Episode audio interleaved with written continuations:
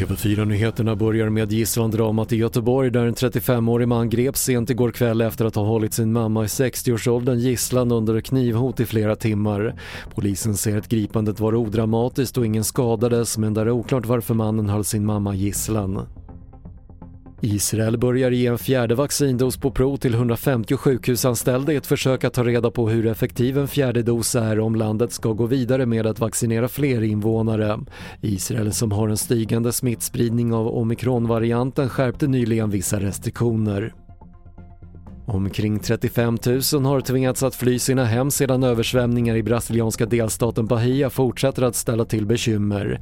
Minst 18 människor har omkommit och ytterligare två saknas sedan de omfattande regnen började orsaka problem i november.